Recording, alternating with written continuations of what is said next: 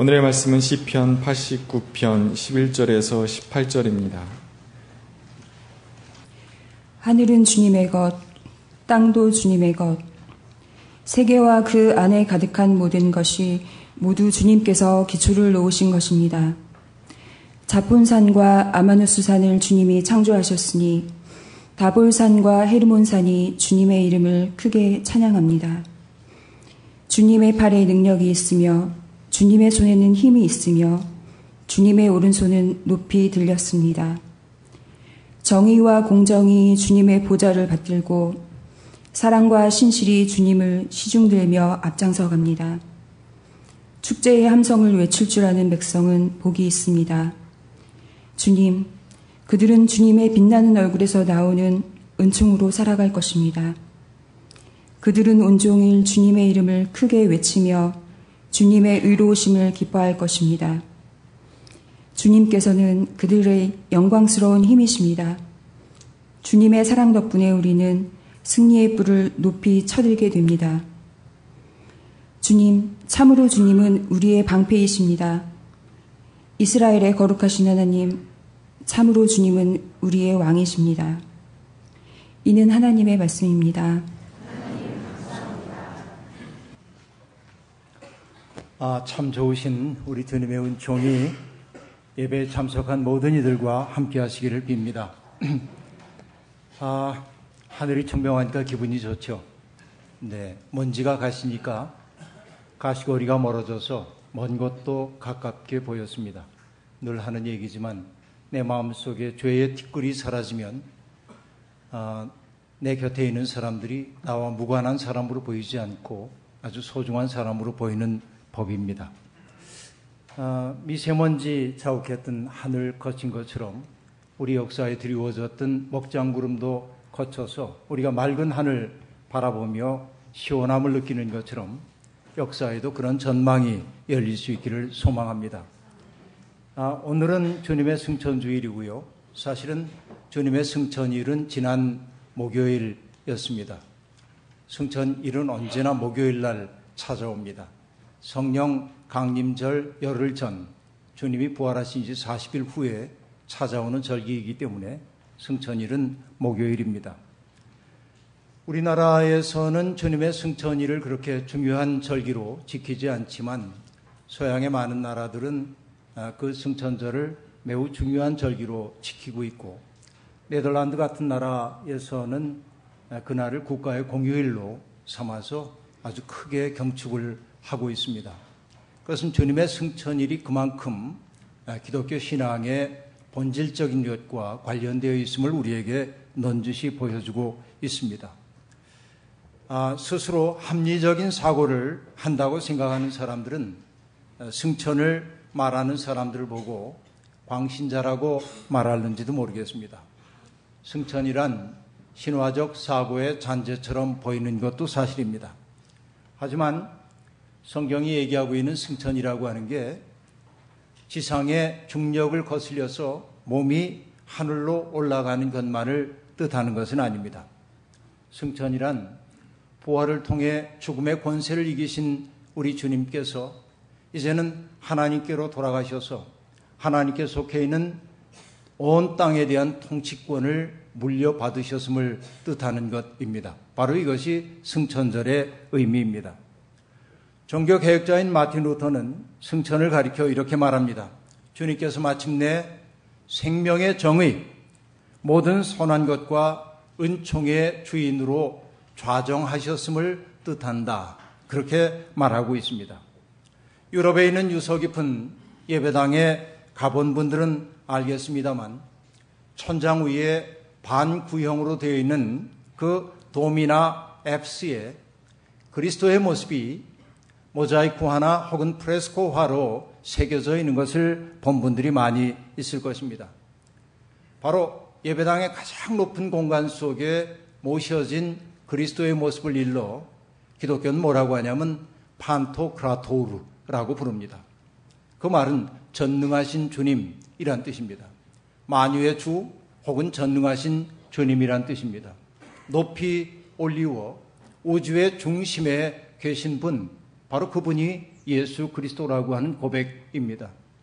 물론 저는 젊은 날부터 아, 갈릴리에 살고 있었던 수많은 고통받는 사람들과 흉허물 없이 어울리면서 함께 울고 함께 웃고 그들의 아픔 때문에 함께 아파하셨던 인간적인 너무나 인간적인 예수 그리스도에게 매혹당하기도 하지만 그러나 동시에 온 우주를 붙들고 계신 세상을 지배하시는 판토크라토로서의 그리스도의 모습 앞에서도 깊은 경외감을 느끼지 않을 수 없습니다.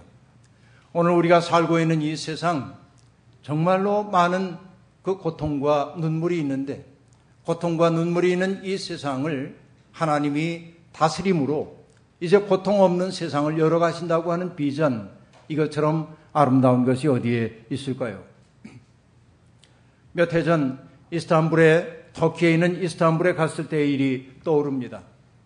토카피 궁전이라고 하는 아주 화려한 궁전 옆 그곳을 가기 위해 사람들이 무심코 지나치는 길 옆에 이레네 박물관이라고 하는 박물관이 있습니다. 그것은 사실은 성당 건물이었습니다. 그 성당은 평화의 왕이신 주님께 봉헌된 아주 소중한 예배당이었습니다. 제가 그곳을 찾아갔던 까닭은 그곳에서 기독교 최초의 공의회가 열렸기 때문입니다. 주후 381년 황제 테오도시우스 1세의 소집 명령으로 이, 이곳에서 공의회가 열리게 되었습니다. 그리고 그 공의회에서 매우 중요한 결정들을 내리게 됩니다.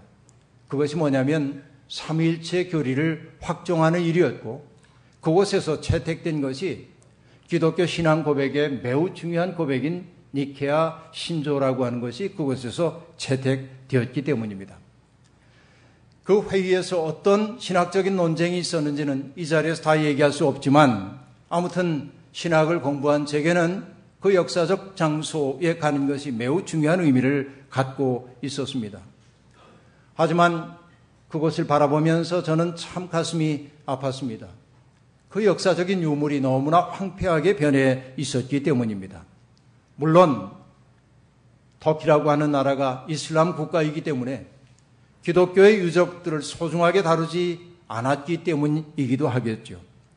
전형적인 바실리카 양식의 그 건물은 15세기에 이슬람의 손에 넘어간 다음에 예배당으로서의 역할을 그치고 놀랍게도 병기고로 쓰였다고 합니다. 나중에는 그것이 무기 박물관과 그리고 군사 박물관으로 사용되었습니다. 제가 무엇보다도 가슴 아프게 느꼈던 것은 뭐냐면 예배당 제일 높은 곳, 그러니까 판토크라토르가 그려져 있었을 그 자리에 누군가가 그 그림을 벗겨내고 거기에 새로운 그림을 그려 넣었습니다. 그것은 세상을 뒤덮고 있는 수많은 살상 무기들이었습니다. 그 높은 곳에 살상 무기를 그려놓은 사람들의 상상력은 무엇일까요? 세상은 사랑과 정의가 지배하는 것처럼 보이지 않, 보이지만 그렇지 않다고 힘과 폭력만이 지배한다는 사실을 그렇게 역설적으로 얘기하고 있었던 것일까요? 저는 참으로 가슴이 아팠습니다. 사실 가만히 생각해 보면 세상을 지배하고 있는 것은 그런 힘인 것 같습니다. 그러나 오늘 우리가 그리스도의 승천에 대해 숙고하고 있는 것은 그런 현실 너머에 있는 또 다른 현실, 사람들 눈에 보이지 않지만 그러나 너무나 분명한 현실, 하나님이 세상을 지배하신다는 사실을 우리들이 명심하기 위함입니다. 오늘 우리가 읽은 시편 말씀은 온 세상을 다스리시는 하나님의 권능을 아름답게 노래하고 있습니다. 하나님은 세상의 혼돈을 잠잠케 하시고 질서를 창조하시는 분이라고 시인은 고백합니다. 주님은 소용돌이 치는 바다를 다스리시며 뛰노는 파도도 진정시키십니다. 주님은 라합을 격파하여 죽이시고 주님의 원수들을 주님의 강한 팔로 흩으십니다. 이것이 시인의 고백입니다. 소용돌이 치는 바다, 뛰노는 바다는 단순히 사납게 일렁이는 자연을 묘사한 것이 아닙니다. 여러분, 인생을 항해에 빗대 설명하는 것이 유구한 전통이죠. 산호라면 우리가 날이 창창하고 바람이 잠잠한 그러한 상쾌한 날도 있지만 원치 않은 풍랑이 일어 우리를 위험에 빠뜨리는 일도 아주 많이 있습니다. 여기에 사나운 바다, 뛰노는 바다는 바로 그런 것을 상징해주고 있습니다. 여기에 등장하고 있는 라합은 옛사람들이 바다에 물결을 일으키는 혼돈의 괴물이라고 생각하는 짐승입니다. 하지만 그 모든 것들이 상징하는 바는 무엇입니까? 우리의 삶을 혼돈에 빠뜨리는 압도적인 힘들, 우리가 어떻게 다뤄낼 수 없는 압도적인 힘들, 인간에게 유한하기에 다뤄낼 수 없는 힘들을 상징하는 것들입니다. 가난, 질병, 실패, 죄책, 고독, 예기치 않은 사건과 사고, 죽음 등 인간으로서 도저히 극복해낼 수 없는 것들이 바로 여기에 소용돌이치는 바다, 뛰노는 바다, 라합으로 상징되고 있습니다. 그것들은 마치 지진처럼 그리고 화산처럼 우리의 삶을 덮쳐 옵니다. 그때 우리는 우리의 자금과 무기력함을 절감하지 않을 수 없습니다. 그러나 오늘의 시인은 그런 인생의 경험 속에서도 구원하시는 하나님의 능력을 경험한 사람입니다.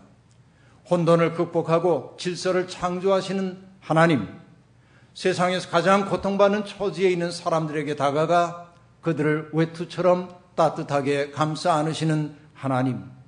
제 아무리 혼돈된 세상이라고 해도 그 속에서 질서를 만들어내시는 하나님을 경험했기에 시인은 새로운 눈으로 세상을 바라보며 이렇게 고백합니다. 하늘은 주님의 것, 땅도 주님의 것, 세계와 그 안에 가득한 모든 것이 모두 주님께서 기초를 놓으신 것입니다. 자폰산과 아마누스 산을 주님이 창조하셨으니 다볼산과 헤르몬 산이 주님의 이름을 크게 찬양합니다. 주님의 팔에 능력이 있으며 주님의 손에는 힘이 있으며 주님의 오른손은 높이 들렸습니다. 어마어마한 찬양입니다. 여기서 언급되고 있는 자판산과 아마누스 산, 다볼산과 헤르몬산은 중근동 신화에 등장하고 있는 매우 중요한 신성시되고 있는 산들입니다. 시인은 이방인들이 신성하게 여기고 있는 그 모든 산들도 우리 하나님이 창조하셨다고 고백하고 있습니다. 세상의 모든 것이 주님 없이 존재하는 것 없다고 말하고 있는 것입니다. 세상에 존재하는 모든 것들 가운데 주님과 무관한 것 하나도 없습니다. 어느 신학자는 하나님이라고 하는 종교적인 언어 말고 하나님을 다른 말로 표현해 볼 언어를 찾다가 존재의 근원이라고 하는 말로 하나님을 설명한 적이 있습니다. 하나님은 저 높이 우리의 손이 미치지 못하는 저 높은 곳에 계신 객관적 존재가 아니라 바로 우리들의 삶의 가장 낮은 곳에서 우리의 삶을 지탱해 주시는 존재의 기반이라는 것이죠. 하나님은 저 높은 곳, 우리와 무관한 곳에 계신 것이 아니라 바로 우리의 삶의 자리에서 우리의 삶을 지탱하고 그리고 우리를 돌봐 주시는 분이라고 하는 것. 바로 그것이 존재의 근거 혹은 기반으로서의 하나님이라고 말할 수 있겠습니다. 여러분, 다시 말하면 이 말은 무엇을 뜻합니까? 하나님이 안 계시면 우리의 생명도 없다고 하는 말입니다. 다시 말하면 지금 우리가 살고 있는 이 세상은 바로 하나님이 머무시는 곳이라는 말입니다. 어떤 특정한 장소만이 거룩한 것 아니라 우리가 살고 있는 모든 곳이 하나님이 계신 곳이에요. 하나님 없이는 존재할 수 없기 때문입니다. 그러므로 정말로 하나님의 창조를 믿는다고 한다면 우리는 경거망동하며 살아갈 수 없는 겁니다. 마치 하나님의 얼굴 앞에 서 있는 것처럼 조심스럽게 살아야만 하는 것입니다. 그럼 여러분, 주님이 창조하신 세상, 주님이 지배하시는 세상의 모습은 어떠합니까? 그걸 알아야 우리가 어떻게 이 세상을 만들어 가야 하는지를 배울 수 있기 때문에 던지는 질문입니다. 세상은 사람들이 생각하는 것처럼 인간의 욕망의 터 위에 세워진 것일까요?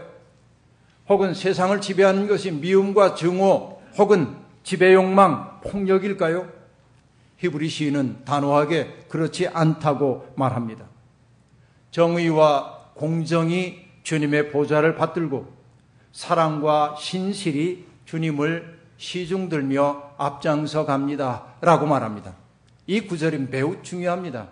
여기에 사용되고 있는 네 단어, 정의, 그리고 공정, 사랑, 신실, 이 네 단어는 히브리 성서를 이해하기 위한 핵심 단어들입니다. 이 단어들을 이해해야만 여러분 하나님이 원하시는 세상이 무엇인지를 알 수 있습니다. 정의라고 번역되어 있는 이 단어는 의 혹은 오름이라고 번역될 수 있는 단어입니다. 하나님은 무엇을 옳은 것으로 여기실까요? 간단히 얘기할 수 있습니다. 힘 있는 사람들이 힘없는 사람들의 사정을 이해하고 그들이 존엄함을 유지한 채 살 수 있도록 돌보는 것을 하나님은 의롭다 여겨주십니다. 하나님은 바로 그것을 정의로 여기신다는 말입니다. 하나님은 바로 그런 세상을 만들기를 원하신다는 말입니다. 율법 전체를 한마디로 요약하자면 무엇입니까? 가난한 사람들에 대한 우선적 관심입니다. 여기서 말하는 가난은 물질적 가난만을 얘기하는 게 아닙니다. 자기의 존엄함을 인정받지 못하는 사람들도 가난한 사람에 속합니다. 짓밟히는 사람들 말이죠. 하나님은 그 사람들에 대해서 가장 깊은 관심을 갖고 계십니다. 배우지 못했다고 해서 무시당하지 않고 가진 것 없다 해서 굴욕당하지 않고 병약하게 태어났다고 해서 천대받지 않는 세상이야말로 하나님이 만드신 본래의 세상 그리고 우리가 지향해야 할 세상이란 말입니다. 여러분 구의역에서 비정규직으로 일하던 20대 젊은 노동자가 죽은 지 1주년이 되었습니다. 그날을 잊지 못해 많은 사람들이 그 현장을 찾아가 하얀 국가꽃을 놓으면서 다시는 이런 비극적인 일이 일어나지 않기를 바라고 있습니다. 이 마음 하나님이 주신 마음이죠. 여전히 그런 위험에 처해 있는 사람들이 많이 있습니다. 정의가 위기에 처해 있습니다. 하지만 하나님은 그런 억울한 죽음이 더 이상 없는 세상 이루라고 우리를 불러주셨습니다. 그 다음에 공정함이란 어떤 것입니까? 사적인 이해관계나 편견에 따라 세상을 판단하지 않는 것이 공정함입니다.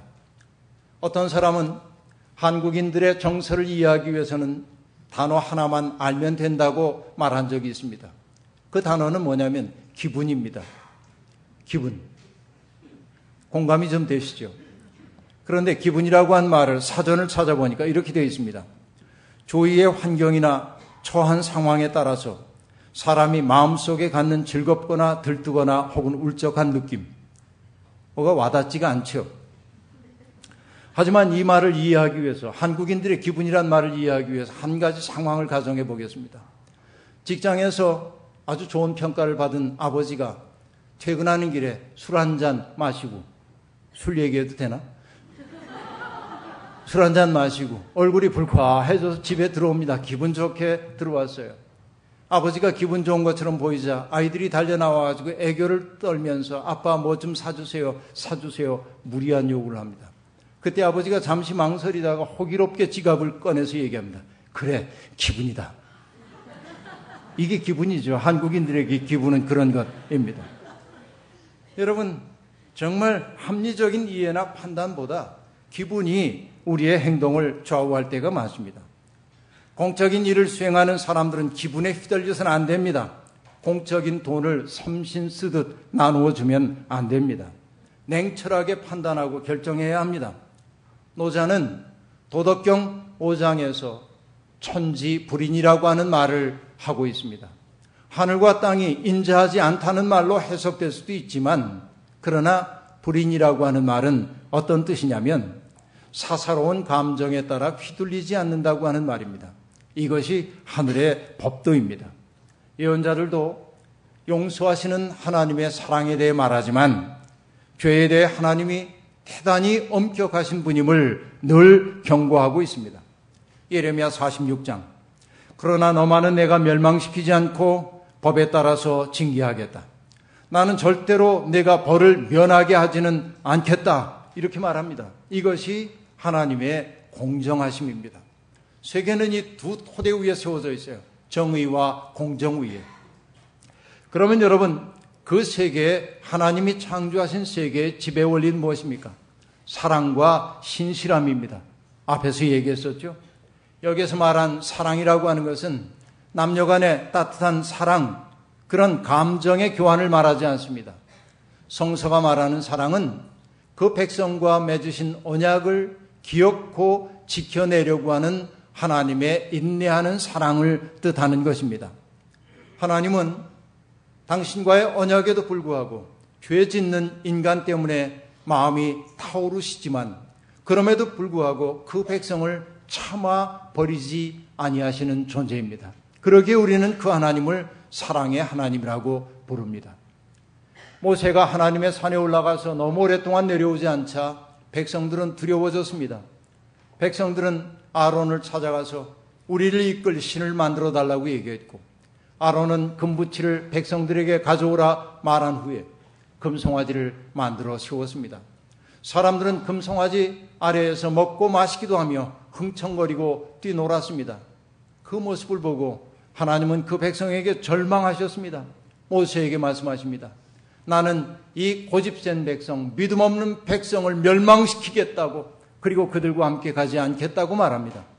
그러나 모세가 하나님 앞에 엎드려서 간청하지요.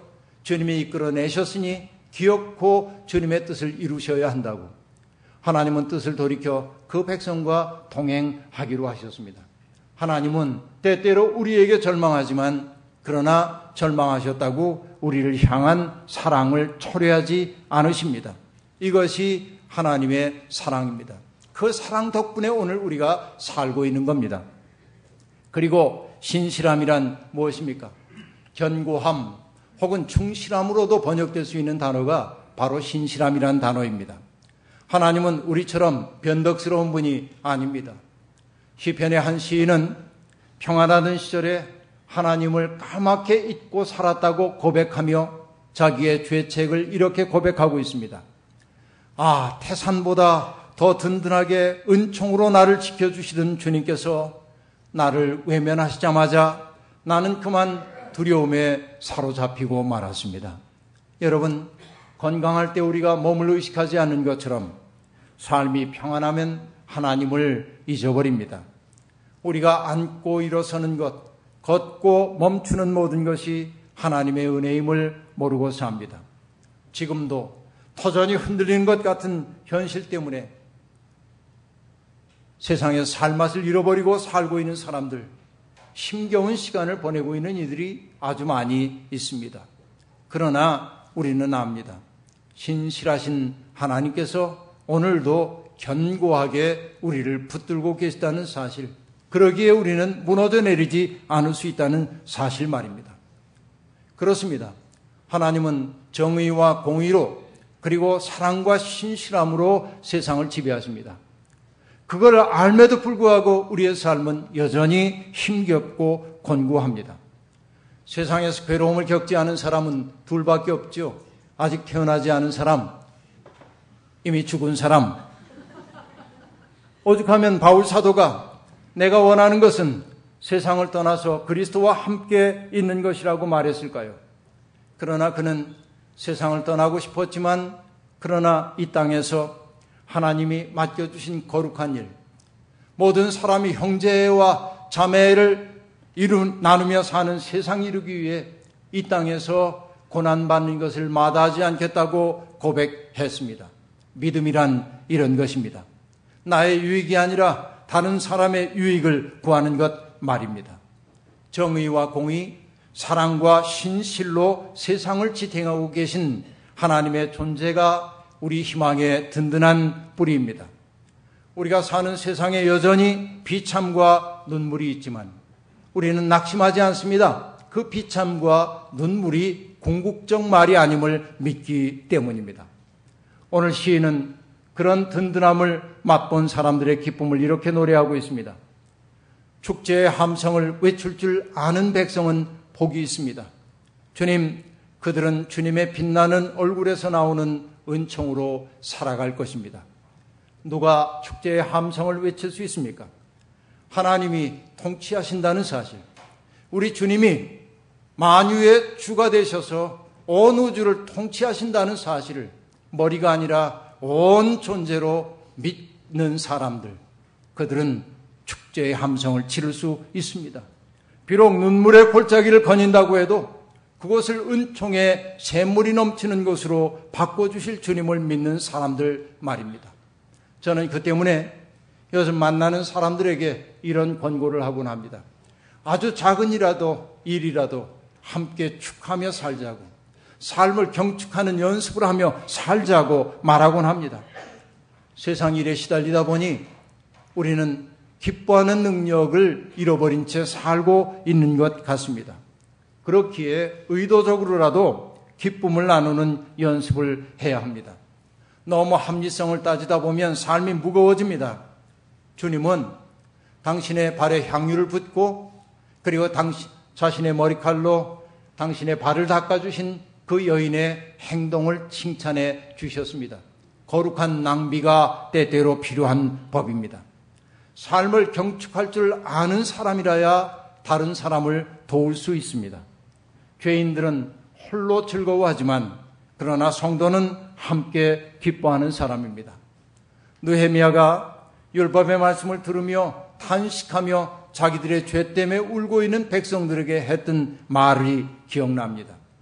주님 앞에서 기뻐하면 힘이 생기는 법이니 슬퍼하지들 마십시오. 여러분, 주님의 이름을 크게 외치고 주님의 의로우심을 기뻐할 때 우리 속에 감사와 기쁨이 깃들게 됩니다. 여러분, 맨체스터의 한 공연장에서 폭탄이 터져 수많은 사상자가 났습니다. 이집트에서 종파 갈등으로 테러가 발생했습니다. 세상 도처에 기근과 테러에 시달리는 이들이 많습니다. 희망의 조짐보다 절망의 조짐이 더 많아 보입니다. 하지만 세상을 지배하는 것은 그런 힘이 아닙니다. 미움과 증오가 아닙니다. 강대국들이 아닙니다. 하나님이 세상을 지배하십니다. 이것이 우리의 희망입니다. 우리는 때때로 패배할 수 있습니다. 그러나 하나님은 패배하지 않으십니다. 승천하신 주님이 세상을 다스리십니다. 상처 입은 어린 양이 우주의 중심입니다. 주님은 지금도 약한 자, 상처 입은 자들 곁에 다가오십니다. 그리고 주님은 그곳에서 우리를 기다리십니다. 우리가 바로 그들의 상처를 싸매주는 연고가 되라고 말입니다. 바로 주님은 우리 없이 세상을 창조하셨으나 우리와 더불어 세상을 구원하기를 원하십니다. 성도로 부름받았다는 것, 그것은 거룩한 소명입니다. 주님의 손과 발이 되는 일이니 말입니다. 여러분, 낙심하지 마십시오. 세상을 지배하는 건 미움도 증오도 아닙니다. 하나님의 사랑과 평화가 세상 지배합니다. 이것이 궁극의 말입니다. 이 사실을 믿고 하나님의 정의와 공의, 사랑과 신실함 속에서 이 땅에서의 사역 잘 마쳐 하나님께 칭찬받는 아름다운 사람들이 되기를 주의 이름으로 축원합니다. 주신 말씀 기억하며 거듭의 기도 드리겠습니다. 바람 앞에 속절없이 흔들리는 부평초처럼 우리는 물결 이는 대로 이리저리 흔들리며 살았습니다. 참으로 부끄럽습니다. 태산보다 든든하게 우리를 지켜주시는 주님이 엄연히 살아계시건만 우리는 빛보다 어둠에 적응된 채 살아왔습니다. 하나님 선한 사랑을 실천하기보다는 사랑 없는 세상을 원망하며 시간 보낼 때 많았습니다.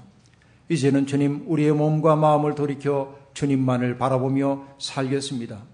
주님으로부터 얻은 힘을 가지고 세상을 따뜻하게 평화롭게 사랑이 넘치는 곳으로 바꾸겠습니다. 주님, 우리와 동행해 주옵소서. 예수님의 이름으로 기도하옵나이다. 아멘.